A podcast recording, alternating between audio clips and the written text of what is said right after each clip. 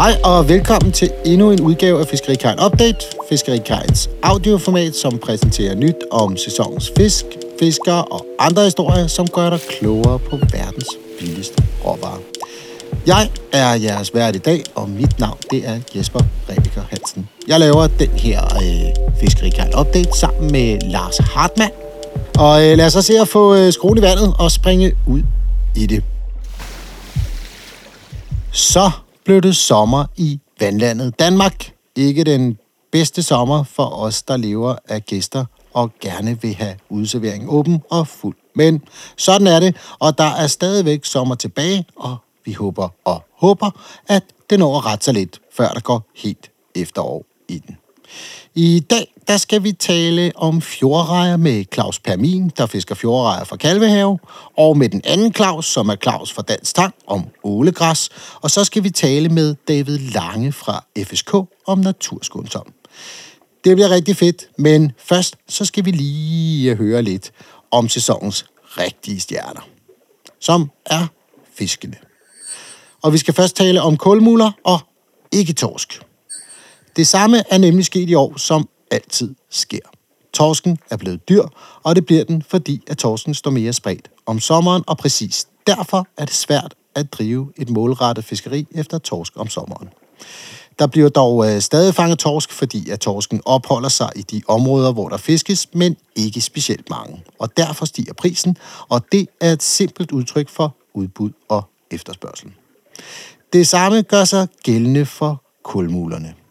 Bare med modsat fortegn. For om sommeren kommer kulmulerne tæt på kysten. Det er gydetid for de dejlige kulmuler, og derfor står de tæt, og så er det let at drive et målrettet fiskeri efter kulmuler om sommeren. Og der er derfor rigtig mange fine kulmuler på de danske fiskeauktioner i sommermånederne. Og som en konsekvens heraf er priserne på kulmuler for tiden virkelig gode. Et simpelt udtryk for udbud og efterspørgsel. Alligevel så er det som om, at vi stadig sælger flere torsk om sommeren, end vi sælger kulmuler, og det er lidt ærgerligt. Kulmulerne er pivflotte på denne årstid, og når de fanges kystnært, er de dygtige garnbåde på vestkysten på korte fangstrejser af 2-5 dages varighed. Fiskeriet foregår med høje garn, specielt designet til fiskeri efter kulmuler og fisker super selektivt. Bare for at give en idé om, hvor selektivt de fisker, så var det gode skib Palermo fra Torsminde på en to-dages tur efter kulmuler i midten af juli. De fangede i alt 8.291 kilo fisk, og af de fisk var alle på nær 21 kilo kulmuler. Og det bliver ikke mere selektivt inden for fiskeri end det. Det giver derfor rigtig god mening at lægge torsken på is indtil kulmulesæsonen slutter ved udgangen af september. Vinteren byder på godt torskefiskeri, og her kan man sagtens få sin lyst styret med hensyn til torsk. Kulmuler, det er nu, det er godt, det er skånsomt og det er billigt. Og så skal vi videre til makrel, makrel, makrel. Det har jo ikke just været makrelvejr i juli måned, og øh, det har derfor ikke været den mest stabile makrelfiskeri indtil videre.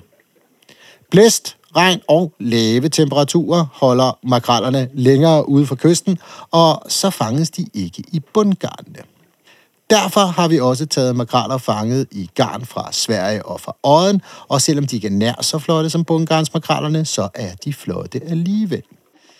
Det plejer dog at rette sig i august, og makrallerne er heldigvis ligeglade med, at de er svære at fange og fortsætter ufortrødent med at æde for at opbygge fedtlager til vinteren. Og det er jo lidt syret, at makrallerne stort set ikke spiser noget som helst hele vinteren. For der samles de på dybt vand i Nordatlanten, og der står de bare og hænger ud i store stimer, enorme stimer, og laver ikke rigtig andet end at hænge ud. Kvaliteten nærmer sig for tiden stille og roligt toppen, så der er ingen grund til ikke at springe ombord i makrallerne i august. Det rimer på sommer, også selvom sommer rimer på efterår lige for tiden. Og så skal vi videre til øh, dyre flade og dejlige tasker. Pikvar er som øh, forudsagt i sidste nyhedsbrev gået hen og blevet dyre hen over sommeren. Og det holder dog ikke folk fra at køre pikvar hen over sommeren, kan vi konstatere, og det er da heller ikke svært at forstå, nu hvor pikvar er en af verdens bedste spisefisk. Spætterne er også relativt dyre, men alligevel en del mindre hissige i pris end sidste år. Vi må konstatere, at det er en tendens, der er ved at bide sig fast, og derfor noget, vi må vende os til. Heldigvis så er der flotte havtasker at få til menneskepenge, og derfor giver det god mening at kigge havtaskens vej, hvis man er ved at blive træt af dyre fladfisk. Det er endda også muligt at få dem skånsomt fanget i disse tider, så man skal endelig ikke holde sig tilbage af den årsag. Vi forventer stabile tilførsler af havtaske hele måneden ud. Og hvis man er rigtig interesseret i uh, det der med havtasker, så uh, kan man lytte til en af vores tidligere episoder, som er episode 13 fra februar måned 2023, hvor vi går sådan helt i dybden på uh, den skønne havtaske. Og så skal vi videre til uh, nogle af de eksotiske sommergæster. Danske havbars, fjæsinger og knorhaner. For øh, som så hører bør i sådan et øh, nyhedsbrev, så skal vi lige nævne, at der gerne skulle dukke lidt af de øh, lækre sommergæster op i løbet af måneden. Og det vil især være havbars, fjesing og knorhane. Og det er ikke fisk, der drives et målrettet fiskeri efter, men fisk, der ryger med i garnene som bifangst. Man skal derfor være fleksibel i sin menuplanlægning, for at det kan fungere. Og er man det, så er der til gengæld noget af det bedste, vi kan tilbyde i vente. Sommerfisk med fugle maver, med saft og kraft. Ring ind og tal med din yndlingsfiskerikar en ven, og aftal en plan for, hvordan det her det skal løbe af stablen. De er her i hvert fald. Og så øh, kan vi øh, komme med en lille udmelding herfra, og det er, at fjordrejer og spars ikke har samme sæson. Man skulle ellers tro, at fjordrejer kun kunne spises ledsaget med asparges, for igen i år er efterspørgselen på fjordrejer stort set forsvundet efter Sankt Hans. Og det er altså en fejl. Fjordrejer er i sæson helt frem til slut september, og der er faktisk langt mere stabile tilførsler efter Sankt Hans end før Sankt Hans. I år er der endda mange flere fjordrejer, end der har været i mange så det giver ingen mening ikke at køre fisk i sæson, og heller ikke engang fjordejer. Men hvordan er det nu, det er med fjorderejen? Hvordan fanges den, og hvor? Alt det er noget, som vores ven Claus Bermin, der fisker fjordrejer fra Kalvehave, ved meget mere om. Og ham skal vi lige ringe til for at blive lidt klogere på fjordrejen. Det er Claus. Hej Claus, det er Jesper fra Fiskerikajen. Hej Jesper. Hej. Claus, du er, du er sgu igennem i vores lille podcast her nu. Okay, det lyder godt. så, øh, og jeg har jo lige teaset lidt for, at du ved en masse om øh, fjordejer. Øh, ja. Og, og, øh, og det, vi har egentlig, fordi det hele det kommer jo af, at vi... Øh, at man skulle tro, at fjordrejer og spars havde samme sæson. Øh, fordi at vi sælger simpelthen så mange øh, fjordrejer, før Sankt Hans, og så forsvinder efterspørgselen fuldstændig efter Sankt Hans. Og det er jo lidt en fejl, er det ikke rigtigt? Det er nemlig rigtigt. Vi har dem jo i en lang periode, lige fra starten af april til december. Altså helt frem til december? Og, og det er ligegyldigt vejret, eller hvordan? Altså, nu vi får vinter, så stopper det jo ikke, men hvis vi har sådan en vildt efterår og, og noget, og, og øh, jamen, så helt hen til omkring december. Jeg har prøvet at tage rækkeren hjem den 10. december, og der var 10 kilo på en nat det er jo kun nogle år, man kan ikke altid regne med det, men de trækker altså kommer ind i lang tid, hvis ikke det bliver vinter. Ikke? For er det sjovt. Og, og hvad sker der så om vinteren? Hvad gør de så der? Jamen, så sætter de så ind i bunden herinde. Jeg tror, de, det er svært at sige, men jeg tror, de sidder som hummerne, der bliver nede i et hul, og de sidder gerne ude i, hvor der er tang, ikke? Ja. Så det før tiden fisker man jo med vold herinde om vinteren, øh, sådan med bum på, og så trækker man efter en, en båd ikke med på kno, så kunne de fange dem, men, men kun om natten, når de sad op i tangen. Ikke? Det er sjovt, var. Øh, øh, vi skal lige ja. lidt frem til, hvor, hvor er det egentlig, du er henne? Du er i Kalvehave. Hvor ligger Kalvehave? Kalvehave. Det er nede på Sydsjælland med broen til Møn. Okay. Og, og det, nede ved Kalvehave, der er nogle helt specielle, hvad kan man sige, øh, forhold, hvor at, at der er det altså godt efter fjordeje. Og hvad, hvad er det lige, der gør, at det er så godt nede ved Kalvehave? Jeg ved ikke, hvorfor det er lige så godt hernede. Altså, der er også andre steder i Kalvehave, der er rejer, men, men øhm, det er i hvert fald et godt område hernede. Det er jo, det er jo et lavvandet område. Øh, rimelig meget tang. Øhm, så altså, de må trives godt her, ikke? De, de trækker ud herinde bare med rognen og svømmer ud i Østersøen og ligger rognen og kommer ind igen. Øhm, så forholdene må jo passe perfekt her til at bo herinde, til man ikke bliver ude, hvor man svømmer ud og ligger sine æg ude, eller, eller hvad de gør, ikke? Mm-hmm. Ja, men, og du vil sige, du fisker, du fisker regne, når det er, de trækker. Altså, man, man kan sige, de, de trækker, trækker vel rundt for, ligesom alle mulige andre fisk, for at Ja, for... Vi prøver jo om foråret at, at, at fiske dem ind under landet om foråret, hvor, sådan, hvor, det, hvor der bliver lidt læ, og solen står og luner vandet. Så kan man fange dem rimelig tidligt, hvis der er lidt blød på og sådan noget. Men det er meget... Tidligt på foråret er det jo, så springer vinden øst, så går de væk i en 3-4 dage. Så skal solen sådan, så skal der komme læge igen, ikke? Så, så, så kommer de igen. Ikke? Så sådan, tidligt er de, er de jo meget følsomme på, på vind og vejr. Ikke? Mm-hmm. Det er de ikke så meget, når først de har sat roner og begynder at trække, så, har de, så skal de nå i det også. Men stadigvæk, hvis det regner meget og så trækker de ikke lige så meget, som hvis det, det ikke regner. Det, det er noget mærkeligt noget. Ikke? Altså, det, det kender man godt. Hvis, hvis, hvis der er sexy, sexy farvand, så kan man godt få lidt fart på, jo. Det, det kan man godt for sig selv. Ja. Øhm, hvad er det nu, det hedder? Men så siger du, de, så, ligesom, så går de i gang. Og til at starte med, hvor, hvor findes de der? Er det, er det noget med de... Så, der, hvor findes de til at starte med? Helt det lave. Ja, og, og, øh, helt lille lave. Ja, okay. Og, og hvordan fanger du dem så der? Jeg har sådan nogle små rejebundgrej, jeg fisker med, ikke også? Ja øh, der står på pæle, eller nogle af de tidlige, jeg har, der har så der raren flyder, men alle, alle min, min hovedgarn, det er på pæle, ikke med. Og så en rug, så svømmer det derude, og så, så tømmer jeg ruggen og tager rejerne. Boom. Og hvordan gør, altså, hvis når, når du så henter din rejer der, så, så foregår det sådan, det går rimelig tjept, gør det ikke det? Jo, jeg har sådan en hurtig rende en, der, så er der en 30 knoge, ikke?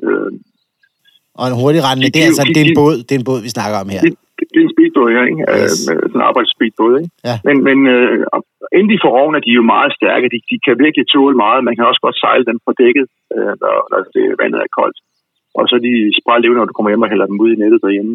Når de bliver roven, og vandet bliver varmt. Men det er jo klart, at hvis vandet er 20-25 grader herinde, så rejerne også en 25 grader varme. Mm-hmm. Og så når de har roven, så, er de altså, så, skal man, så skal man ikke sejle med så mange gange, så skal man behandle dem ordentligt, så har man mange døde.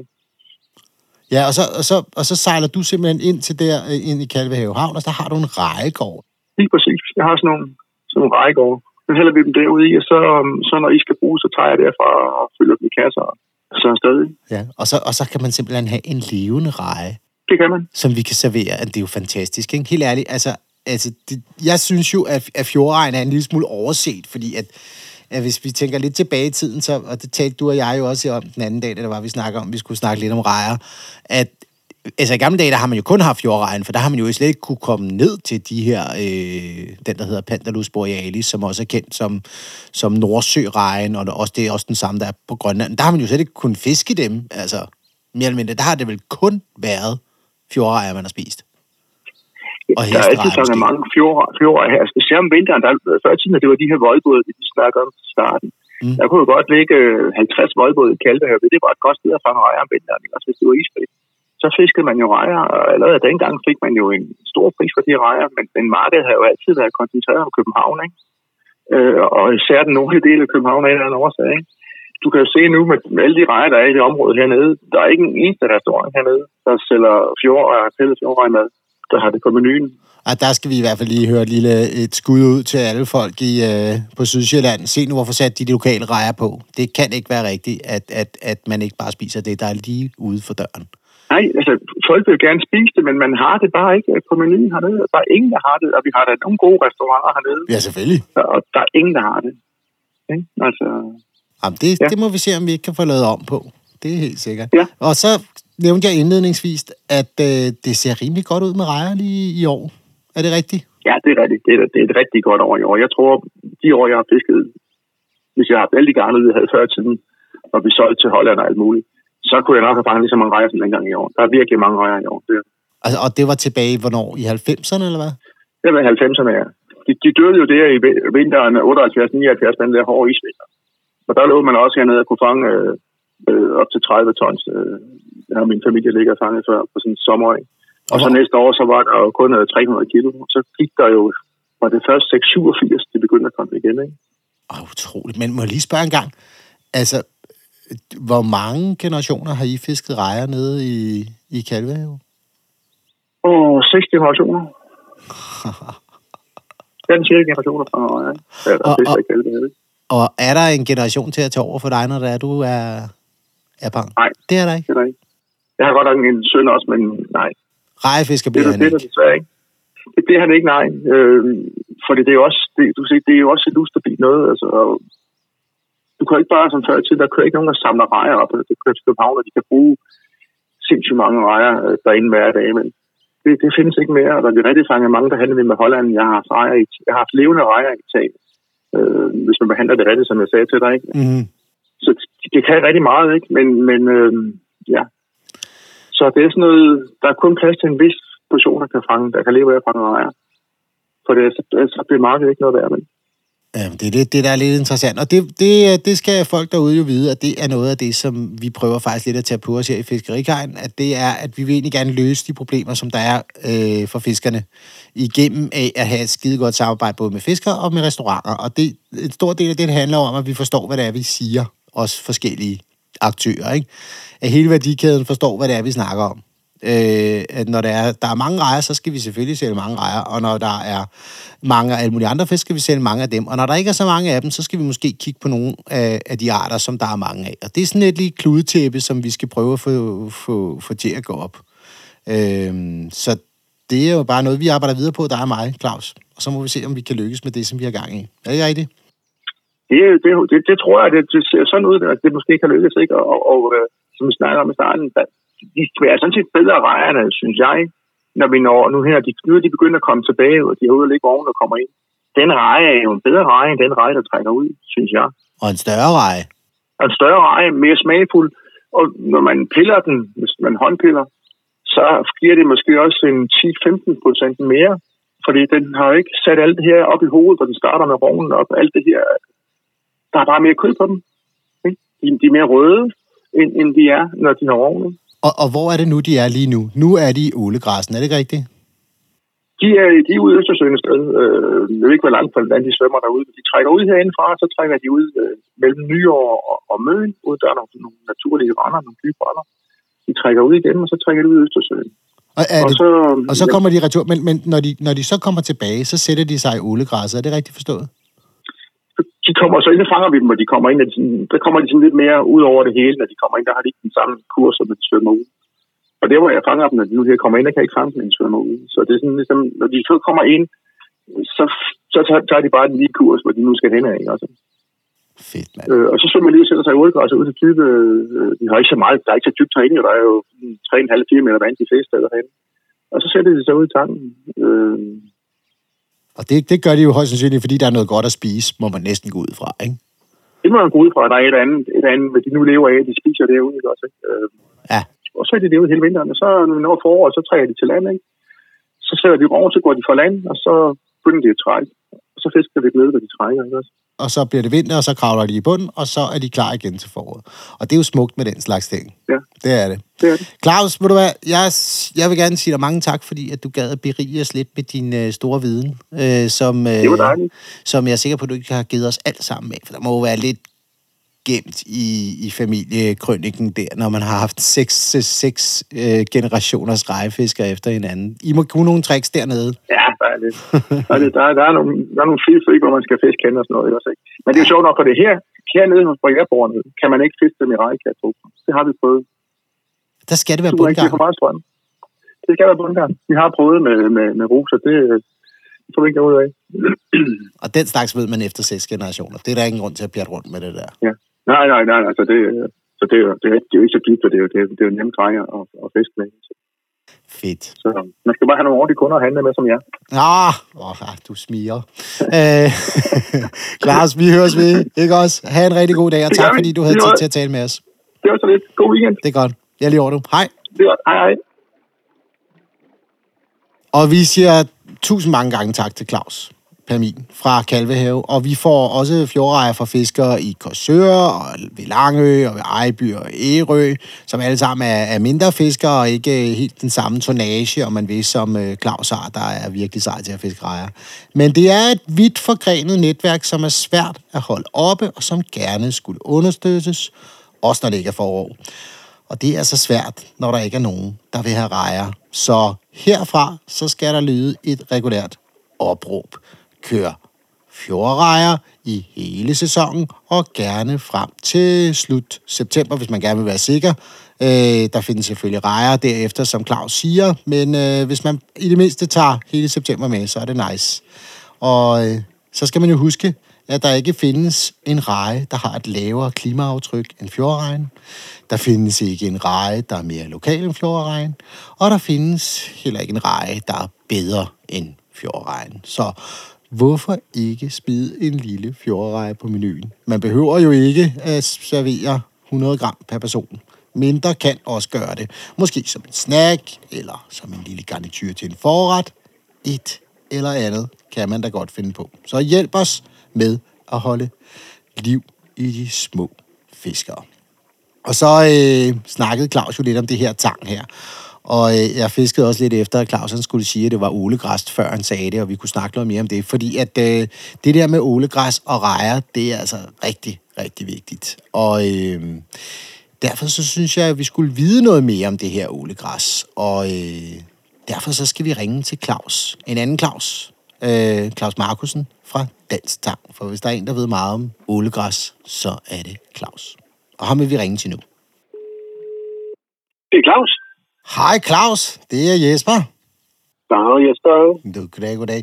Og jeg, øh, jeg har lige siddet og snakket med en anden Claus, som der er Claus nede fra Kalvehæle, og vi sad og snakkede om fjordrejer. Og så snakkede vi en lille smule om ålegræs også. Og det er jo det, som vi skal snakke om i dag. Er det ikke rigtigt, Claus? Det er rigtigt. Det er rigtigt. Og du har et helt specielt forhold til ålegræs, er det ikke rigtigt? Jo, øh, det, det kan jo virke underligt med ålegræs, fordi det er jo ikke noget, vi sælger, øh, når vi tænker det friske. Øh, men det er virkelig noget, der er enormt vigtigt i forhold til øh, havet. Fordi det er jo faktisk øh, mere eller mindre børnehaven ude i havet. Altså, når vi har ålegræs, øh, så kan man jo se det her fiskeyngel, er det skaldyrene, øh, ja, snegle, æg, alt er der. Og øh, så er der jo en fed ting med ålegræs. Og det er måske nok også en af de ting, som der er mange, der ikke tænker over, det er, at det binder CO2 i øh, segment, altså i sandet.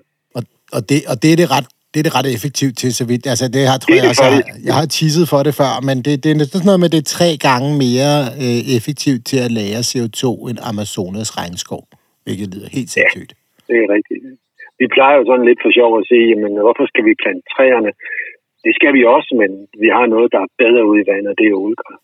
Ja, og, og der skal man ikke sådan tage alle mulige interesser, eller jo, nogle interesser, altså. Men, men, men, men igen, det er jo noget, vi alle sammen har rådret over, kan man sige. Øh, øh, altså i hvert fald noget, hvor man nemt kunne gøre noget, hvis det var, man ville, uden at man skulle ud og snakke om, om losejer og betale erstatning og alle mulige andre ting og sager. Eller, eller gårdejer, jordejer, om man vil. Ikke? Det er svært at gøre op på land og lave en skov på land. Øh, og det tager længere tid. Det er rigtigt. Kan man også sige. Det, det er rigtigt. Det er ålegræsset. Altså, det er meget sjovt, fordi øh, man, man har jo haft... Altså, ålegræsset er jo lidt... Nu kommer der lige lidt historie her omkring det, ikke også? Men altså, i 30'erne, 1930'erne, der var der en ålegræssygdom, som faktisk fjernede to tredjedel af alt det ålegræs, der var. Og øh, når man sådan set kigger lidt på, på den gang, så kunne man jo finde ålegræs i 10 telemeters dybde. Det er vildt. Og øh, det, er jo for, det er jo blevet sådan, at nu er der kun en... Altså, nu skal vi 3-4 meter længere tilbage, eller hvad skal vi sige, lavere, ikke? Så, så, så ålegræsset har ikke de samme optimale vilkår længere, som, øh, som det havde dengang. Øh, det betyder så også, at øh, det er jo menneskerne, der har været med til at ødelægge det, blandt andet med en masse næringsstofudledning, og, og trål også øh, for den sags skyld, altså der er med til at, at, at, at give noget uklarhed i vandet. Og, og, og det, det, det, det gror med fotosyntese, som alle andre Det gror med fotosyntese, ja. lige præcis. Og øh, så, så der, altså, det er jo menneskerne, der har ødelagt det, så vi, vi skal jo også i gang med at, at rette op på det. Og det er der faktisk øh, nogle, nogle rigtig, rigtig fede resultater. Øh, der, der, hvad hedder det, der, der er kommet frem på det. Øh, fordi det, man skal tænke på, når, når vandet, det er, hvad hedder det, øh, ja, der er jo alger i vandet af næringsstoffer, så lægger det sig på bladene, og så vi har problemer med fotosyntesen.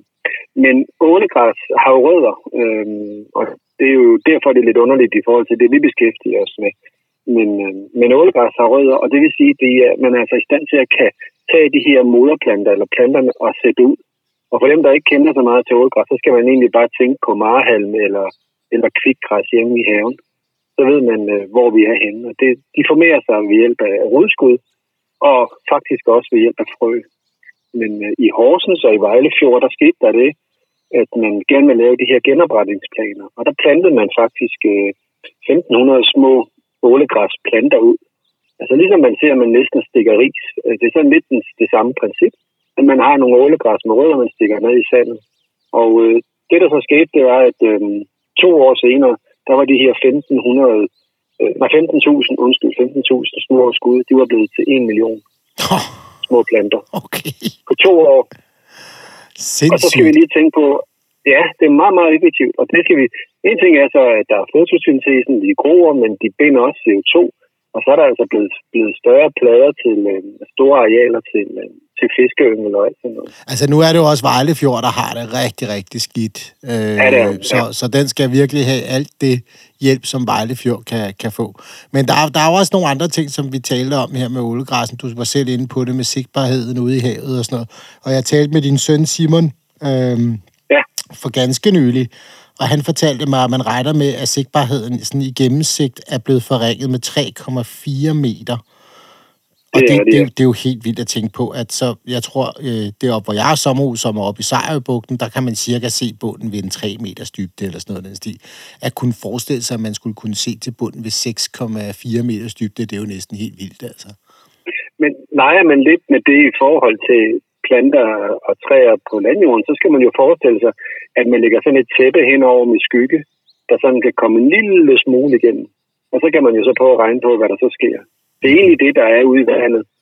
Øh, og det er det, der er den store udfordring derude.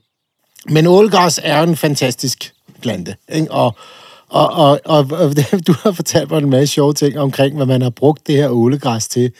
Øh, hvor, altså, og vi skal lige sådan nærmere betegne, eller nærmere sådan mere præcis der, hvor du er. Det er, du er barnefødt i Odshavet ved Nykøbing Sjælland. Er det rigtigt? Det er ganske rigtigt, ja. Det er helt præcis. Og der brugte man og, jo øh, til alting, det her ålegræs. Er det rigtigt? Ja, ja, og, ja det er nemlig rigtigt, fordi der, hvor vi holder til, det er jo et gammelt sindssygehospital. Og øh, der fik jeg en meget sjov oplevelse en dag, hvor jeg viste, hvad vi brugte ålegræsset til, der kommer ind. Altså, vi, vi tørrer det, det ålegræs, som vi kan finde. Det er jo sådan, at ålegræs, det, det slipper ligesom blade på træerne, der slipper det der i efteråret. Og så kommer det her ålegræs ind og lægger sig på kysterne. Og der må man ikke bare fjerne det, uden man har en tilladelse. Og det har vi fået øh, to steder heroppe, øh, henholdsvis øh, kommunen, også kommune, og så hvad hedder det, øh, Naturstyrelsen. Og øh, nu tager vi så det her øh, grønne ålegræs, og det kan man faktisk øh, tørre uden at bruge strøm. Og det gør vi på de her nedlagte minkfarme. Der lægger vi det simpelthen ind oven på øh, burene, og så den øh, vindcirkulation, der er, og fordi det ikke regner ind sådan et sted, så har vi faktisk et produkt, vi kan bruge. Og hvad skal man så bruge det her til? Jo, det er jo øh, i stedet for at bruge bobleplast og, og hvad det, træ ud, så bruger vi det som et materiale, man sender øh, simpelthen øh, Pakker vores varer i. Ja. Genialt. Og det er blevet meget populært, fordi det er en enormt bæredygtig måde at gøre det på, fordi ret beset, så er det jo gødning, vi sender.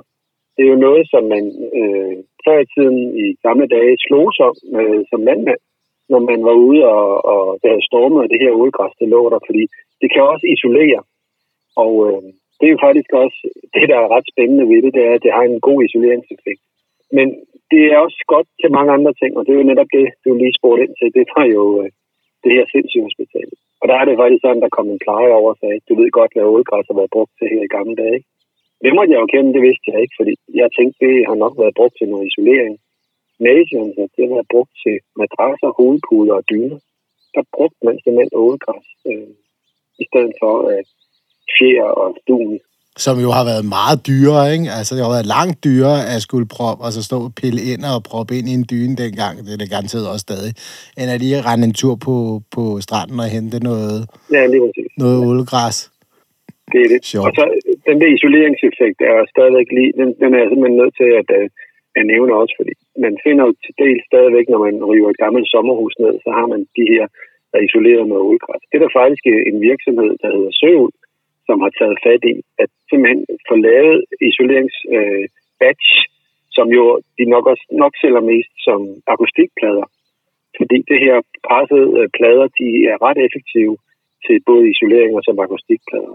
Ja, men det er jo fuldstændig en Ja. en til en, øh, hvad kan man sige, øh, det samme som råguld, bare lavet med sø. Ja, lige præcis. Genialt. Ja, lige præcis. De har de samme øh, isoleringseffekter, det er blevet målt. Og så synes jeg bare, at de er pivhammerende flotte. Øh, en ting, så det er selvfølgelig ikke svært, når man isolerer med det, men også som akustikplader. Ikke? Fedt, mand. Og øh, så er der det fantastiske ved dem, de kan ikke brænde, fordi at der er lidt kalium, altså salt i, i ålegræsset, så det er også sådan et produkt, der ikke kan brænde på den måde. Ja, man havde fat i noget i gamle dage, da man brugte de der ting, der var rundt omkring, ikke? Altså, det, det, var ikke Det var nødvendigt, det er jo vigtigt. ikke nødvendigvis blevet meget bedre, bare fordi vi har udskiftet med det et eller andet, vi fremstiller i en anden del af verden. Det er jo ikke nødvendigvis blevet meget bedre. Det, det er det ikke, nej. Men, men det er alligevel bare lige, fordi der, hvor vi holder til her, og vi har jo lært lidt også de der fantastiske resultater i Vejle og Horsens Fjord, det er jo, når vi har skoleklasser på besøg, der har vi haft en del gange på det her chancefeje, så har de faktisk fået lov at plante 10 stykker, som de så har øh, kunne holde øje med, ved at de har taget et billede, og så har de på Google Maps kunne følge med og se, hvordan lige præcis dem, de plantede ud, de er vokset og blevet større og større. Og nu har vi holdt til heroppe i seks år, så vi kan jo godt se, at der begynder at ske en masse. Vi har selv gjort det for at teste i starten, og der er en masse... Øh, effekten af at plante ålgræs, kan vi godt se, det, er, det, kan- det kan lade sig gøre. Nu prøver vi at lave et frivillighedskorps, hvor vi samler ålgræs øh, planter ind efter stormen, hvor de ryger ind på kysten. Det var lige præcis det, jeg ville sige der. At, at, at, at det er jo ret fedt, de har sat gang i der med at få aktiveret nogle lokale, fordi, fordi hvis, hvis det er noget, der kan gøres og relativt kan, altså, som egentlig ikke er meget sværere, end at man skal gå ud og finde noget uldgræs, når det er, det er blæst op, så, så, så er det jo noget, som faktisk rigtig mange burde gøre noget mere af. Jamen altså, helt sikkert. Altså, man skal, problemet er at man skal bare lige se, hvordan man kan gøre det. kan man søge på nettet.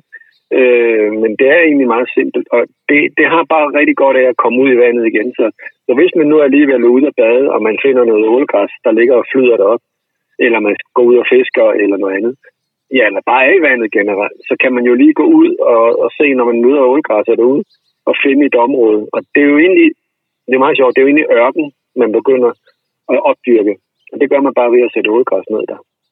Ja, det er jo genialt. Og så var du kort inde på der, øh, at, I har lavet et, et frivilligt kors til at indsamle det her, og hvordan fungerer det? Jamen det fungerer, at man kan gå ind på vores øh, Facebook-side og så skrive til os, at det vil man gerne være med til. Så ryger man på sådan en, en gruppe, en liste.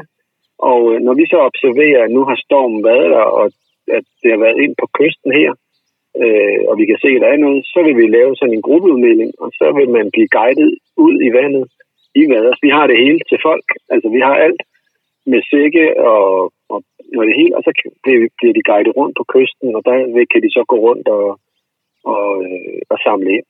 Og det man så gør med det her, det er jo, at det er jo reelt sådan nogle moderplanter. Det er jo dem, man sætter ud i vandet øh, senere. Men så samler man det ind, og indtil for eksempel at vejret er blevet godt igen, og så kan man gå ud og, og, og prikke dem ned i, i sandet. Sindssygt fedt. Claus, det var sgu spændende at høre om, selvom det ikke er noget, du skal sælge sådan lige med det samme her, det her ålegræs, så var det virkelig spændende at høre noget mere om. Og jeg kunne forstå, du fortalte mig, at der har været rigtig meget inde i Isefjorden før i tiden, og nu er der ikke så meget mere tilbage. Er det rigtigt? Det er ganske rigtigt. Altså det, ligesom Isefjorden blev ramt, øh, så gjorde alle de andre kyster det også. Ikke? Så vi kan ikke, vi kan ikke få for meget ålegræs øh, af den simple årsag, at det, øh, det er godt for, for miljøet, men det er også godt for vores kære fisk. Fantastisk. Du skal have mange tak, fordi vi måtte ringe til dig, Claus. Altid. Og du skal smide en båd i vandet, kunne jeg forstå, så, så, så se du at komme videre med det. Ja, vi skal have en båd i vandet, så vi kan gå ud. Det er rigtigt. Det er godt. Hils Ja. omkring. Vi ses, Claus. Det er godt. Hej då. Tak, hej. Og vi siger tak til Claus, der i denne måned ikke ville sælge os andet end viden om det fantastiske ålegræs. Og øh, som man kunne høre, så kan man også selv få lov til at være med til at hjælpe med at plante mere af det fantastiske uldegræs, som binder kolossale mængder CO2 og samtidig understøtter livet under havets overflade, der gerne grundlag for de fisk, som de små fiskere i det kystnære fiskeri lever af. Og det er jo ikke nogen dårlig ting at være med til. Og så skal vi som lovet videre til naturskånsom. For i tråd med det med de små fiskere, så skal vi jo videre til verdens første statskontrollerede mærke for skånsomt fanget fisk. Al begyndelse er svær. Naturskånsom er udfordret, og det er det af flere årsager, men heldigvis så er naturskånsom ungt, og når man er ung, så er det nemmere at ændre sig. Derfor så skal vi nu ringe til David Lange, der er direktør i FSK, og høre lidt om det. Hallo? Hej David, det er Jesper fra Fiskerikaren. Goddag. Goddag, goddag. Og velkommen til uh, Fiskerikaren Update. Du er simpelthen uh, live i æderen lige nu. Det lyder godt. ja. Jeg fortalte uh, før, at jeg ringede til dig, om at uh, naturskundsom er lidt udfordret øh, på flere måder. Og, og, og lige præcis, hvorfor er det, at, at, at, at naturskonsum er lidt udfordret? Det er, jo, det er jo et nyt mærke, det er et ungt mærke og sådan noget, men alligevel, hvad, der er lige sådan nogle ting med naturskonsum, Og, hvad er det specifikt, der lige nu er lidt udfordrende? Jamen altså, som du siger, ja, der er jo, der er jo flere ting øh, som sådan. Altså, det er jo, som du også selv nævner, øh, tydeligt i den tidlige fase her. Øh, og derfor så kan man sige, det det sådan kræver for at få mærket i gang, det er selvfølgelig det er en tilslutning fra fiskerne. Øh, og der er jo flere også, som lige ser tiden lidt an, tror jeg. Øh, og så har der været, der har været en række barriere i, aller, i det første stykke tid af, af mærket. Var der nogle, nogle sådan øh, regulationsmæssige barriere, som var lidt åndssvagt. Dem har man så fjernet nu her. Så det har også været en positiv ting. Men det har betydet, at, at tilslutningen af fiskere øh, ikke har været så høj, som man kunne have håbet på. Øh, og det der jo er med naturskål som mærker til forskel for eksempel fra MSC, er, at i naturskånsomærket, der øh, kigger man både på de redskaber, der bliver anvendt, altså der er krav om, at der skal anvendes skånsomme redskaber, og samtidig så laver man øh, vurderinger. Der er et kriterie i mærket også, som hedder sunde bestande, og det vil sige, at man vurderer samtlige bestande, og det gør man faktisk årligt øh, med input fra DTU, som kommer med nogle anbefalinger øh, til det, der hedder bilag 3. Bilag 3, det omfatter de arter, der kan fiskes i det pågældende år. Øh, og, det, og det forslag, det ryger så i høring. Så den proces, det vil sige, at det er et ret restriktivt mærke, fordi du både kigger øh, så indgående på bestand og underbestand, og samtidig øh, har, hvad hedder det, øh, det her krav om, om redskaber. Så, så det, det gør også, at man kan sige, det fede ved det er jo, at det bliver et mærke, som øh, virkelig øh, arbejder på flere fronter, men det gør det selvfølgelig også øh, øh, lidt tungere at komme i gang, fordi at der, det tager tid at få arterne med. For at en art skal kunne være med, jamen, så skal den først og fremmest øh, være bestandsvurderet. Udover det kommer der så de her anbefalinger fra DTU. Og flere af de arter, som man historisk har fanget i kystfisker, øh, riget, er ikke nødvendigvis alle sammen bestandsvurderet. Så det vil sige, det, har også, det tager også lidt tid mm. at få at, få, at komme igennem alle de her arter, vurdere de her arter. Så, så øh, der har været en periode også, må sige, at det er begrænset, hvad fiskerne har kunne fange, og derfor så har man, når man lægger alt det sammen, nogle gange nogle relativt små vinduer, hvor en fisker måske øh, kun har mulighed for at fange en enkelt art, han kan mærke, i en kort periode af sit fiskeriår eller sådan noget. Så derfor så, så bliver det sådan lidt procestungt. Ja, så, det, så går det hen og bliver lidt bøvlet, om man vil. Ikke? Det er procestungt, jeg vil kalde det bøvlet. Altså, ja. det, du, du er bedre bøvlet, til... Ja. Det, du, du er helt klart bedre til politikersprog end mig, det er jeg helt sikker på. men, men David, der er også nogle andre ting, fordi det, det, det er jo lidt sådan, at jeg har jo den tese omkring naturskånsom, og lad os nu forestille os, at alt øh, fisk blev fisket naturskånsom, så vil der jo være mere øh, levende havnatur, og havnaturen vil, vil få det bedre, hvis man holder op med at tæve den rundt med tunge redskaber, og, og man vil også, øh, hvis, så hvis man tænker nu lidt til enden der, så hvis der var flere, der købte øh, naturskund som fangede fisk, og, der var flere, der fiskede det, og sådan noget, så vil der jo i sidste ende jo faktisk komme flere fisk at fiske på, for så vil vi få en bedre havnatur, som der i højere grad kunne understøtte en større bestand. Bestemt. Det har du fuldstændig ret i. Altså, det er jo ligesom den anden side af det. Man kan sige, det første, den første del her handlede jo sådan meget om fiskkontrol i det, og det andet er selvfølgelig ligesom marked, fordi det er klart, og det kender vi jo også fra det røde med de andre ting, jamen det, der motiverer øh, også øh, ud over øh, de gode miljøhensyn, er selvfølgelig også en efterspørgsel, og den er jo også ved at blive bygget op, kan man sige. Altså, vi, vi, vi har klart mere efterspørgsel, end vi har varer lige nu. Altså, det, det kan jeg sige. Altså, vi har langt større efterspørgsel, end hvad vi kan levere. Ja. Og det, og det, er, jo, det er jo vildt gode nyheder, ja. og det hører jeg faktisk også fra, fra alle andre, der gerne vil arbejde med, med mærket, at, at der er mere efterspørgsel, end der er fisk. Så, og, så kan, og så var det jo egentlig det, jeg tænkte, fordi at det er der også noget, man kan gøre ved, altså fordi et, lige nu, der er, det jo, der er der jo nogle andre restriktioner på mærket, som for eksempel, at øh, fangstrejserne ikke må være mere end 48 timer, øh, hvilket sorterer nogle både fra, fordi de ofte har længere til deres fiskeområder. Og øh, jeg, jeg kan ikke huske, om der også er en, faktisk en begrænsning på længden af, af, af de fartøjer, størrelsen på de fartøjer, der må fiske. Og det, det burde man jo også et eller andet sted kunne, kunne, kunne gøre noget, hvis man gerne vil have mere fisk ind i naturskolen. Ja, og, og det ved jeg også, at øh, det har du fuldstændig ret i, og det er også noget, man kigger på nu her, blandt andet den her fiskerikommission, som er nedsat, øh, øh, som er en kommission, der bliver nedsat med den nye regering, som kommer, og de kommer med en række anbefalinger her den 1. oktober. Og jeg ved, det er netop blandt andet, de kigger konkret på naturskånsomværket, og blandt andet noget, det de kigger på. Vi har på Foreningen for Skånsomt Kystfiskeri også kommet med, med en række anbefalinger til netop det her, altså at sige, jamen, hvordan kan vi kigge på de her kriterier, så vi opretholder det stærke mærke, men at vi samtidig giver mulighed for, at, at der kommer noget mere, øh, altså at, at det bliver muligt for noget mere fisk ind under mærket, hvis man kan sige det som mm. sådan. Ikke? Ja, for det er jo til gavn for alle, kan man sige. Ja. Altså, det er jo det er til gavn for alle, lige så snart folk de fisker skånsomt, og så, så skal det jo i et sted, synes jeg, have muligheden for også at blive oprøret og komme med i den her, øh, i det her mærke. Og det er netop det, vi også har sagt, at man kan sige, jamen, fisker man med skånsomme redskaber, og selvfølgelig er de her bestande nogle sunde bestande, jamen så, så kan man, øh, så kunne man gå ind og kigge på, på, på nogle af de her kriterier, fordi det er jo i virkeligheden det, der er det centrale. Det man så måske samtidig kunne arbejde med, som jeg også ved, man taler det er, at, øh, at man så fuldt dokumenterer fiskeriet. Det er jo en proces, der også er i gang, altså med det her kamera. Vi har jo en del medlemmer allerede, som har kameraer ombord, øh, og at det er noget, man man også implementerer arbejder med i, i, i mærkningsordningen. Og, og det er jo noget af det, som der er, er sådan et, øh, et meget ømt punkt hos mange fiskere, der føler, at og, og tror jeg også med rette, at det, jeg ville heller ikke synes, det var fedt, hvis der kom en, en anden organisation og satte kamera op inde på mit kontor. Men det, det, det, der er værdien i det, er jo at få det fuldt dokumenteret fiskeri, fordi at, at det er jo en fælles ressource, der bliver fisket på ude i havet. Netop. Det er jo ikke, det er jo ikke nogen, altså selvom man kan eje rettighederne til en kvote, så, så, så ejer man jo ikke fiskene i havet. De ejer jo sig selv. Præcis. Det gør man. Og man kan sige, at vi har jo et ansvar, som du netop er inde på. Vi har jo et ansvar øh, for at vi forvalter den fælles ressource øh, på den bedst mulige måde. Ikke? Og det er vi jo også dygtige til i Danmark generelt, skal jeg mm-hmm. sige. Altså, det er vi jo rigtig, rigtig gode til.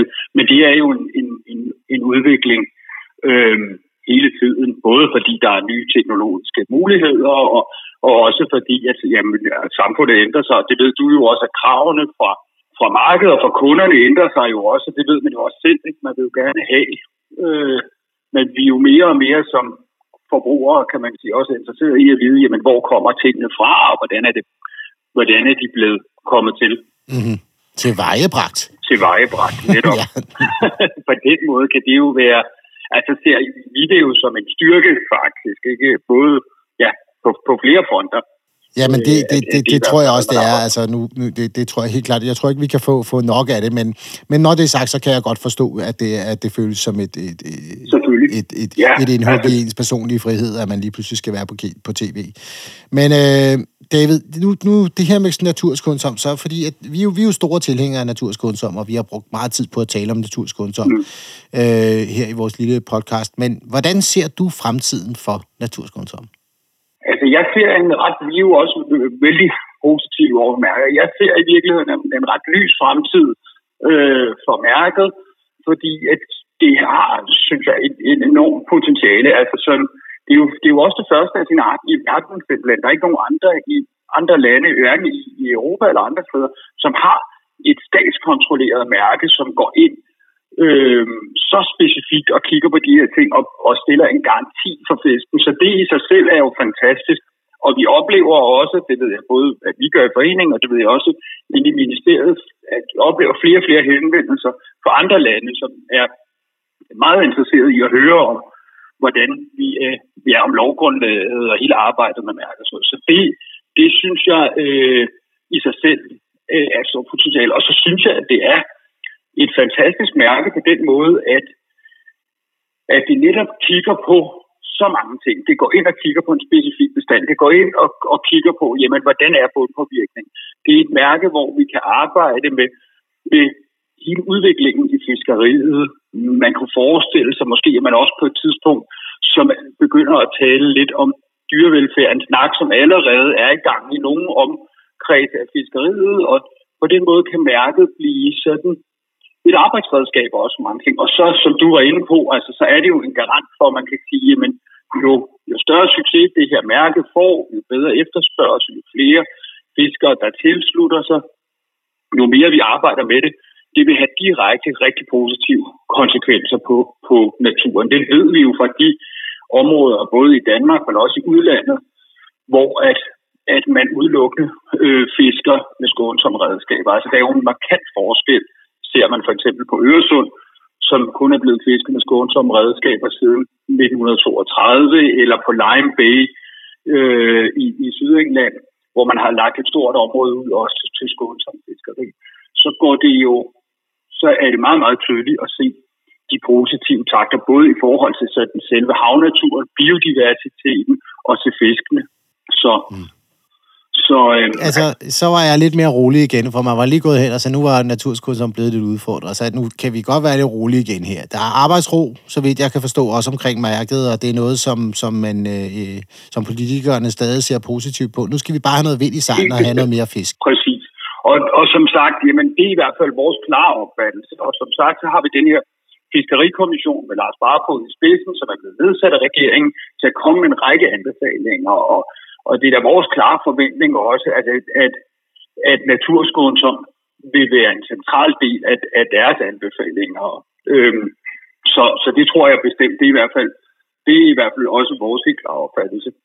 Klar. At det er, altså, og det er den oplevelse, vi har også fra politikerne, det er, at, at det er bestemt noget, der skal, der skal være en del af fremtiden. Fedt.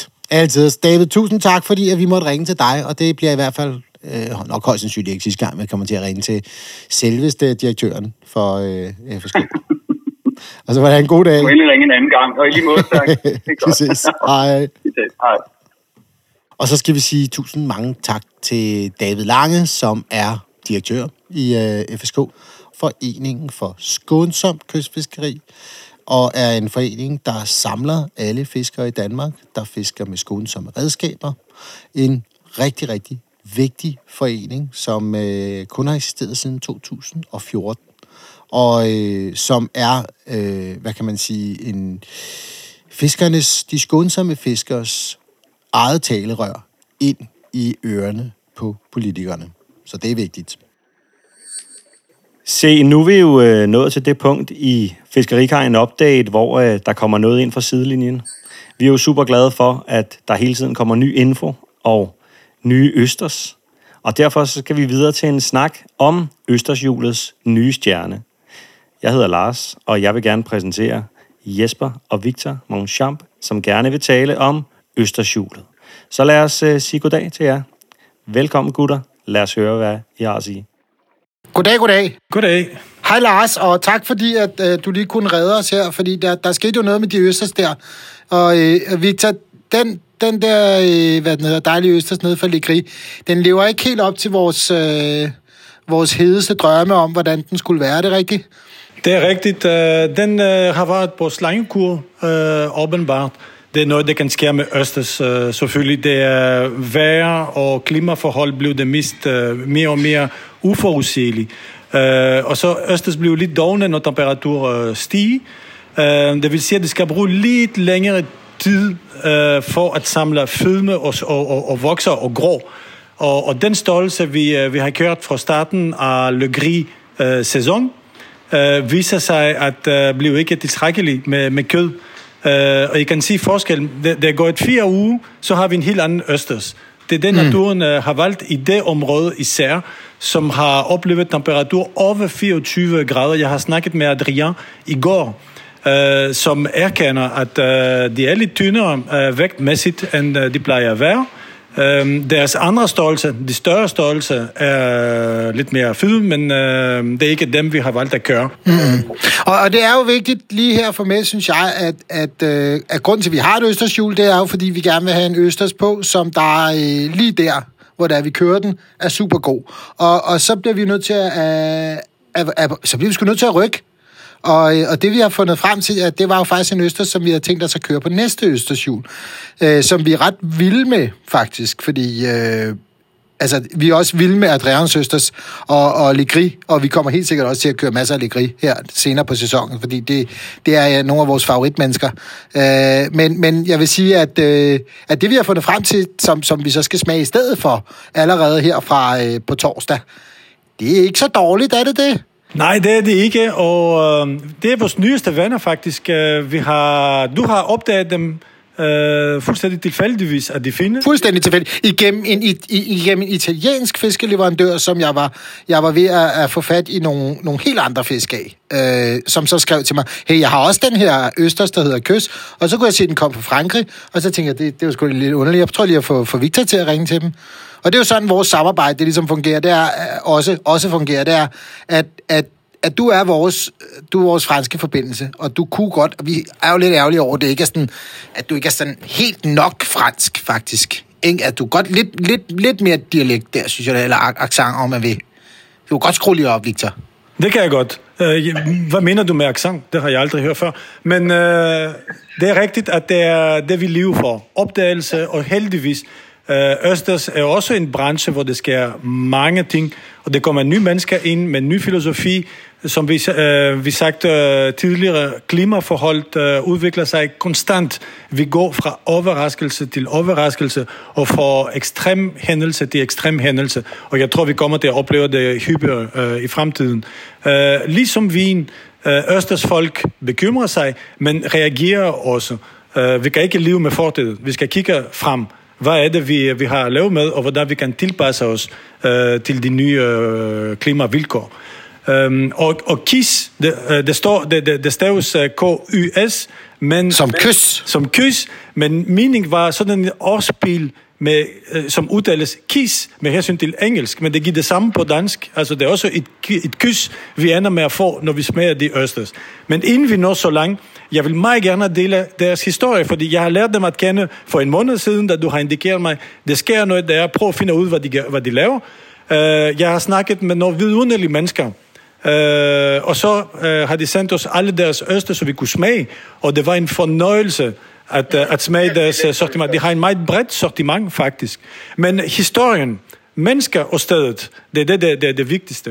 Øh, Corinne og Jerome, Øhm, altså generelt Østers historie i, i Frankrig, Østers dyrkning, det er familiehistorie. Generelt, det er sådan en miroir, et stykke øh, kyst og hav, det blev tildelt, og så man har familie, der vogter på den. Og så generelt er det flere generationer, hvor samme familie, altså de fødes og de, og de dør på samme sted, og de fortsætter, de udvikler sig, eller ej. Altså nogen gør, andre gør ikke, men det er ofte det der heritage, øh, noget man arver, den der kulturarv, det hænger sammen med deres østersdyrkning. Her har vi en helt anden, øh, anden historie. Vi har passion, vi har kærlighed til Østers og til Bretagne. Øh, de to mennesker, jeg nævnte, de, øh, de havde faktisk karriere, en ingeniør og en øh, øh manager, altså salgsmedarbejder i en stor virksomhed, som var træt af det der verden af øh, at være ansat et sted og gå efter resultat. De elsker Østes, de elsker Bretagne. Så har de kigget på hinanden, det er et par, og de, de har sagt, skal vi ikke gøre det? Så har de øh, fordybet sig i øh, Østers dyrkning. Øh, de har opholdt sig forskellige steder for at se, hvad der, hvordan man gør. Og så skulle de vælge en, e, et sted. Man, man kan ikke bare starte og kaste Østers i vandet. Det skulle, det skulle være godkendt, anerkendt, få tilladelse. Og så selvfølgelig vilkår til at dyrke Øster skal være samlet, hvis vi skal have en resultat. Så de står i kø for at overtage en øh, eksploitation, en farm, en Østersfarm, øh, som de selv pegede på, fordi de mente, at det var det rigtige sted med hensyn til øh, mad, øh, hvordan Østers øh, ville kunne klare sig. Og de har valgt Quiberon, Karnak, det er, øh, det er et mirakel for Østers. Vi har været der, Jesper, kan du huske, en af vores tidligere ekspedition, øh, lige ved siden af den præhistoriske park i Karnak, hvor mine forfædre har stillet på en meget mystisk måde de kæmpe menier, de kæmpe øh, sten, som stadigvæk, vi ved ikke, hvad det... Hvad, hvad det er det en obelisk, vi er ude i her? Det er obelisk, det er lige ved siden af obeliskparken, som jeg anbefaler alle, at der forbi det en af de øh, menneskelige øh, arver, Øh, det er en, en mysterium, hvordan det kan udlignes. Altså så står stykker sten på den perfekte måde. Ikke? Øhm, og så har de bosat sig der efter flere års øh, ventetid for at få præcis det, de ville. Fordi bag deres hoved, de havde en lille idé. De skulle ikke bare lave Østers. De skulle lave de bedste Østers ifølge dem. De vil gerne bidrage med at, uh, at forny lidt øh, uh, Østers oplevelse. Og hun har sagt til mig noget, som jeg elskede, fordi jeg bruger det ofte, når, vi, uh, når jeg præsenterer Østers uh, kultur, sammenlignet med vin. De blev direkte uh, inspireret fra vinverden. Hvordan en, uh, en vinavler, uh, selvom man har det samme druesort og samme region som nabo, hvordan laver vi en anden vin? Deres uh, mål var at lave gastronomiske østers, høj kvalitet. Uh, hun elsker det der uh, langt uh, søde smag, som hvis du kan huske, Jesper, vi finder i alle deres østers. Og så de går efter kvalitet. Ikke efter mængder, efter kvalitet. Uh, det tog nogle år, de har udviklet... Uh, hvor, længe, hvor længe har det her projekt været i gang? 15 år. Hun startede, de startede uh, 15 år siden, så de kommer ikke fra Østers verden, hvilket er usædvanligt. Øh, men de har været meget udmyget på Barcelin, og øh, jagtage resultat år efter år, og hvordan vi kunne opnå den, øh, den smag, som vi vil gerne have. Så de har udviklet deres system, og faktisk, øh, han, har, han er ingeniør, han har udviklet en, øh, en system, hvor poserne, kan I huske, at vi har forklaret i vores tidligere podcast, at øh, Østersne ligger på, på, på en, øh, en bænk, altså et Østersborg, som de kalder det, de kalder det som Monsieur Eli har udviklet, således at Østers blev ikke lagt øh, på, øh, på, gulv, på, på, på jorden, og de blev øh, beskyttet af eventuelle parasitter og andre trusler. Øh, så de vælger at, i det der pose at have cirka halvdel af mængder, end en normal Østers øh, farmer gør. Så rigtig få individer i bosserne. Og så han har udviklet et system, hvor bosserne hænger. De ligger ikke øh, med al deres øh, tyngde på bænken, men de hænger. Og så gynger, når det er øh, høj vand, når de er inde i vandet, de gynger. Det gør, at de er meget mere aktive hele tiden, og faktum, at de er færre i posen, gør, at de, de, de uh, gnider hinanden. Og, og er vi nu ude i noget her, som er lidt det, vi snakker om sidste gang, det her med, at faktisk for at få en rigtig god øster, så skal man lige stresse den lidt. Så bliver den rigtig god. En af faktorerne er stress, selvfølgelig. Men stressen foregår i, under tumult der, men det er ikke uh, panik, fordi det er normalt, at de, uh, de fylder uh, strømmen. Men når de ligger alle sammen, så er det de øverste, de fylder strømmen, og den i midten, altså, de, øh, de bliver lidt dårlige. De er ikke så meget bevægelse. Mindre bevægelse, altså man regner med øh, strømmen til at bevæge det hele. Men det, går, det, det foregår øh, vandret. Øh, det vil sige, at det er tyngde, der, øh, det afgør, hvem får mad, altså hvem bevæger sig, og hvem bevæger sig ikke. Her de gynger lodret, hvilket gør, at de får alle sammen både øh, bevægelse og mad.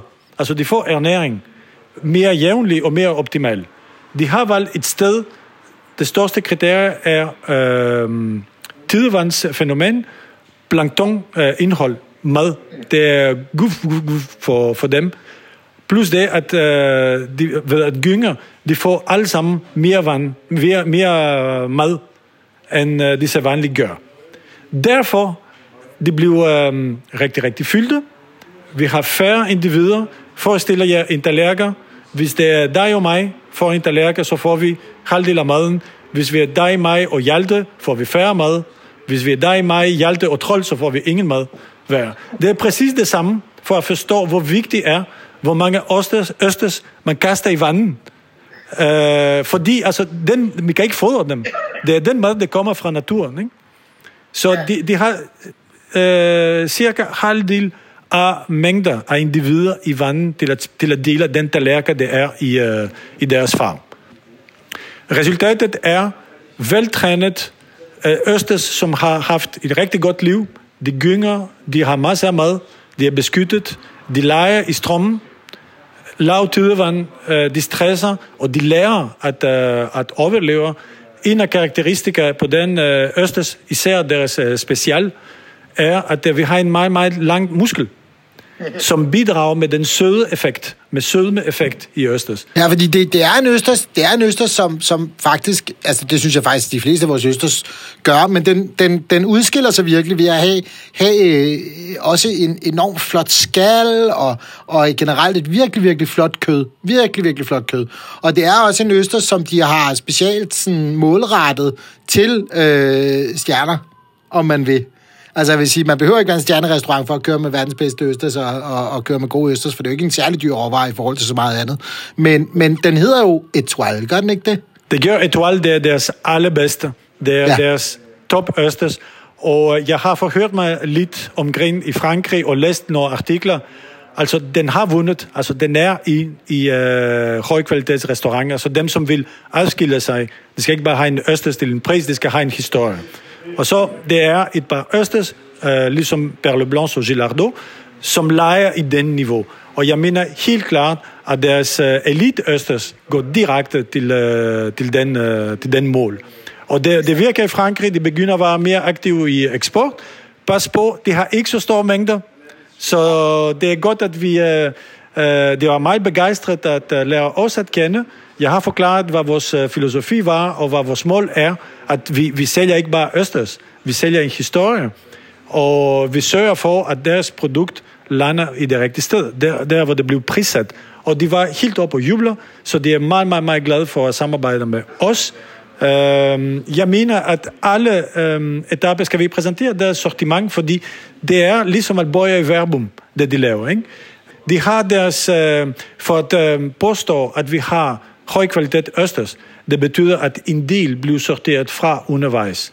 Dem, som klarer det, altså opfylder ikke alle kriterier for at blive klassificeret som top østers, bliver klassificeret til noget andet, som kan noget. Ikke? Vi kommer tilbage til deres uh, dyrkningsmetode. Uh, en af konsekvenser i det der gyngesystem har de fundet ud af, at de behøver ikke stoppe deres uh, pus. Øh, østers vokser to gange om året. Og i den periode, den opdager sin energi for at, øh, og sin calcium for at danne øh, skal. Og det er vi ikke interesseret i. Vi er interesseret i at have kød, flot kød. Så i de der to perioder, øh, fleste øh, østers øh, farmers, de, de, de knækker det manuelt. Altså der, hvor det begynder at gro, de knækker det manuelt for at stoppe øh, den proces. Åbenbart, med deres system, det gør de selv. De ved at uh, ramme hinanden, imens uh, de er i vandet, så den, den uh, skrubbelige, nydannet lag af, af pus, altså voks, vokseværk, hvad skal man kalde det på dansk? Jamen, jeg, jeg ved ikke, jamen, det er jo sådan et fremstød, om man vil, ikke? Altså. Ja, så man, man kan tydeligt se det på den. Det bliver sådan en, ligesom en negle, det grå, ikke? Det bliver lidt uh, lysere der, hvor det... Det er det samme med Østers, og det, det knækker de ved at uh, røre hinanden, ved at uh, støde i hinanden uh, under strømmen. Uh, plus det, at det gør, at de er fine og uh, slæbet. Uh, de er mere præsentable. Ja, de er meget rundet i kanten, så man, man skærer sig heller ikke så meget på den, hvilket også er dejligt. Ja, præcis. Og de er stærke, så i deres sortiment, vi har dem, som er, uh, lad os sige, lidt tidligere klare. Uh, baby østers allerede efter to år, fordi de, de spiser uh, så meget, de når en voksen eller kødmæssigt tidligere end de andre. Så de er små, de når ikke er grå så meget. Øh, og de kalder dem baby øh, østers. De er klar som toårige allerede. Så det er en god øh, nybegynder østers. Nem at opnå, og så de smager østers, men man får ikke sådan masse af kød i munden. Så det er en god måde at øh, introducere sig uh, i østersverdenen. Og så har vi uh, Easy. Uh, de har kaldt dem Easy. Uh, de, de, de laver en teknik, hvor de slæber lidt musklen, imens de er unge, og, og, og skælden er stadigvæk uh, blød. Så de slæber det lidt. Det vil sige, at når, når de grå med det der stykke, der mangler, faktisk det gør, at det er utrolig nemt at åbne dem. Så de... Uh... Ja, ja, og de kalder den Lisi, altså ligesom Peter for Lisi, og det har vi haft en lille snak med dem om, at jeg måske lige skulle overveje at, at finde et andet ord til det danske marked der. Så det arbejder vi lidt på. Det arbejder vi på. Selvfølgelig kan vi ikke kalde det. Jeg har fortalt dem, og de siger, I kom bare med et navn, og, og vi, uh, vi følger med. Så det bliver vores brand til Danmark, som kommer til at få et nyt navn. Jeg ved ikke, hvis I har en idé, uh, anden end det, vi har aftalt. Vi kan lancere en... Uh... en lille læsekonkurrence. Elgigant. Elgigant, uh, det ved jeg ikke. Altså, vi finder noget. Uh, ja. Men uh, de, de, det virker. De er, det er meget, meget, meget praktisk, og faktisk, de pakker dem med en kniv ind. Ja, den er god lige at hive med på stranden sammen med vennerne der, ikke? Uh, og så, altså, det er en god mulighed der. Og hvad, hvad har vi så ellers? Så har vi deres øh, special, som fylder deres kriterier. Øh, sødme, langt eftersmag. Og så har vi top af toppen. Det er dem, vi, øh, vi starter med. Øh, det er de udvalgte af de udvalgte, som er destineret til uh, høj gastronomi. Altså høj gastronomi, det er, man skal lige se, at det er high-end østers, men selvfølgelig alle skal smage den. Altså det, det, det drejer sig om en exceptionel østers. Den holder sig inden, inden for rammerne på, på, på vores østersjul her, så det er stadig en østers til en færre pris. Absolut, absolut. Så, og det er dem, vi har været reaktive, når vi så, at uh, vores uh, aktuelle Østers uh, klarer det ikke så godt i sommer. Så skifter vi til øh, en, anden, en anden sted, som er mindre ramt af rigtig, rigtig varme temperatur i vandet. Og så de er klar nu. Altså, de har fuld kød. Jeg har tjekket med dem. De, øh, jeg glæder mig til at se jeres øh, smil, når I smager dem for første gang. Ja, der er faktisk noget rigtig godt i vente der, så alle jer, der er på Østersjul, og alle jer, der har lyst til at komme det, det er, der er lidt at se frem til den her måned her. Der strækker vi altså, det bliver rigtig, rigtig spændende at, at arbejde med Kys Østers. Øh, så øh, bliv endelig ved med at hænge på i Østersjul, og alle jer, der har lyst til at hoppe på, hop på. Tak for det, Victor. Vi snakkes ved. Merci à vous. Det var så lidt. Ciao du. Ciao, ciao. Og øh, det var faktisk alt for denne gang. Vi håber, at alle får en super august, og øh, at vi ses derude, og at det bliver så travlt, at øh, vi har for travlt til at sige hej eller noget. Så hej hej. Ha' det godt. Hej.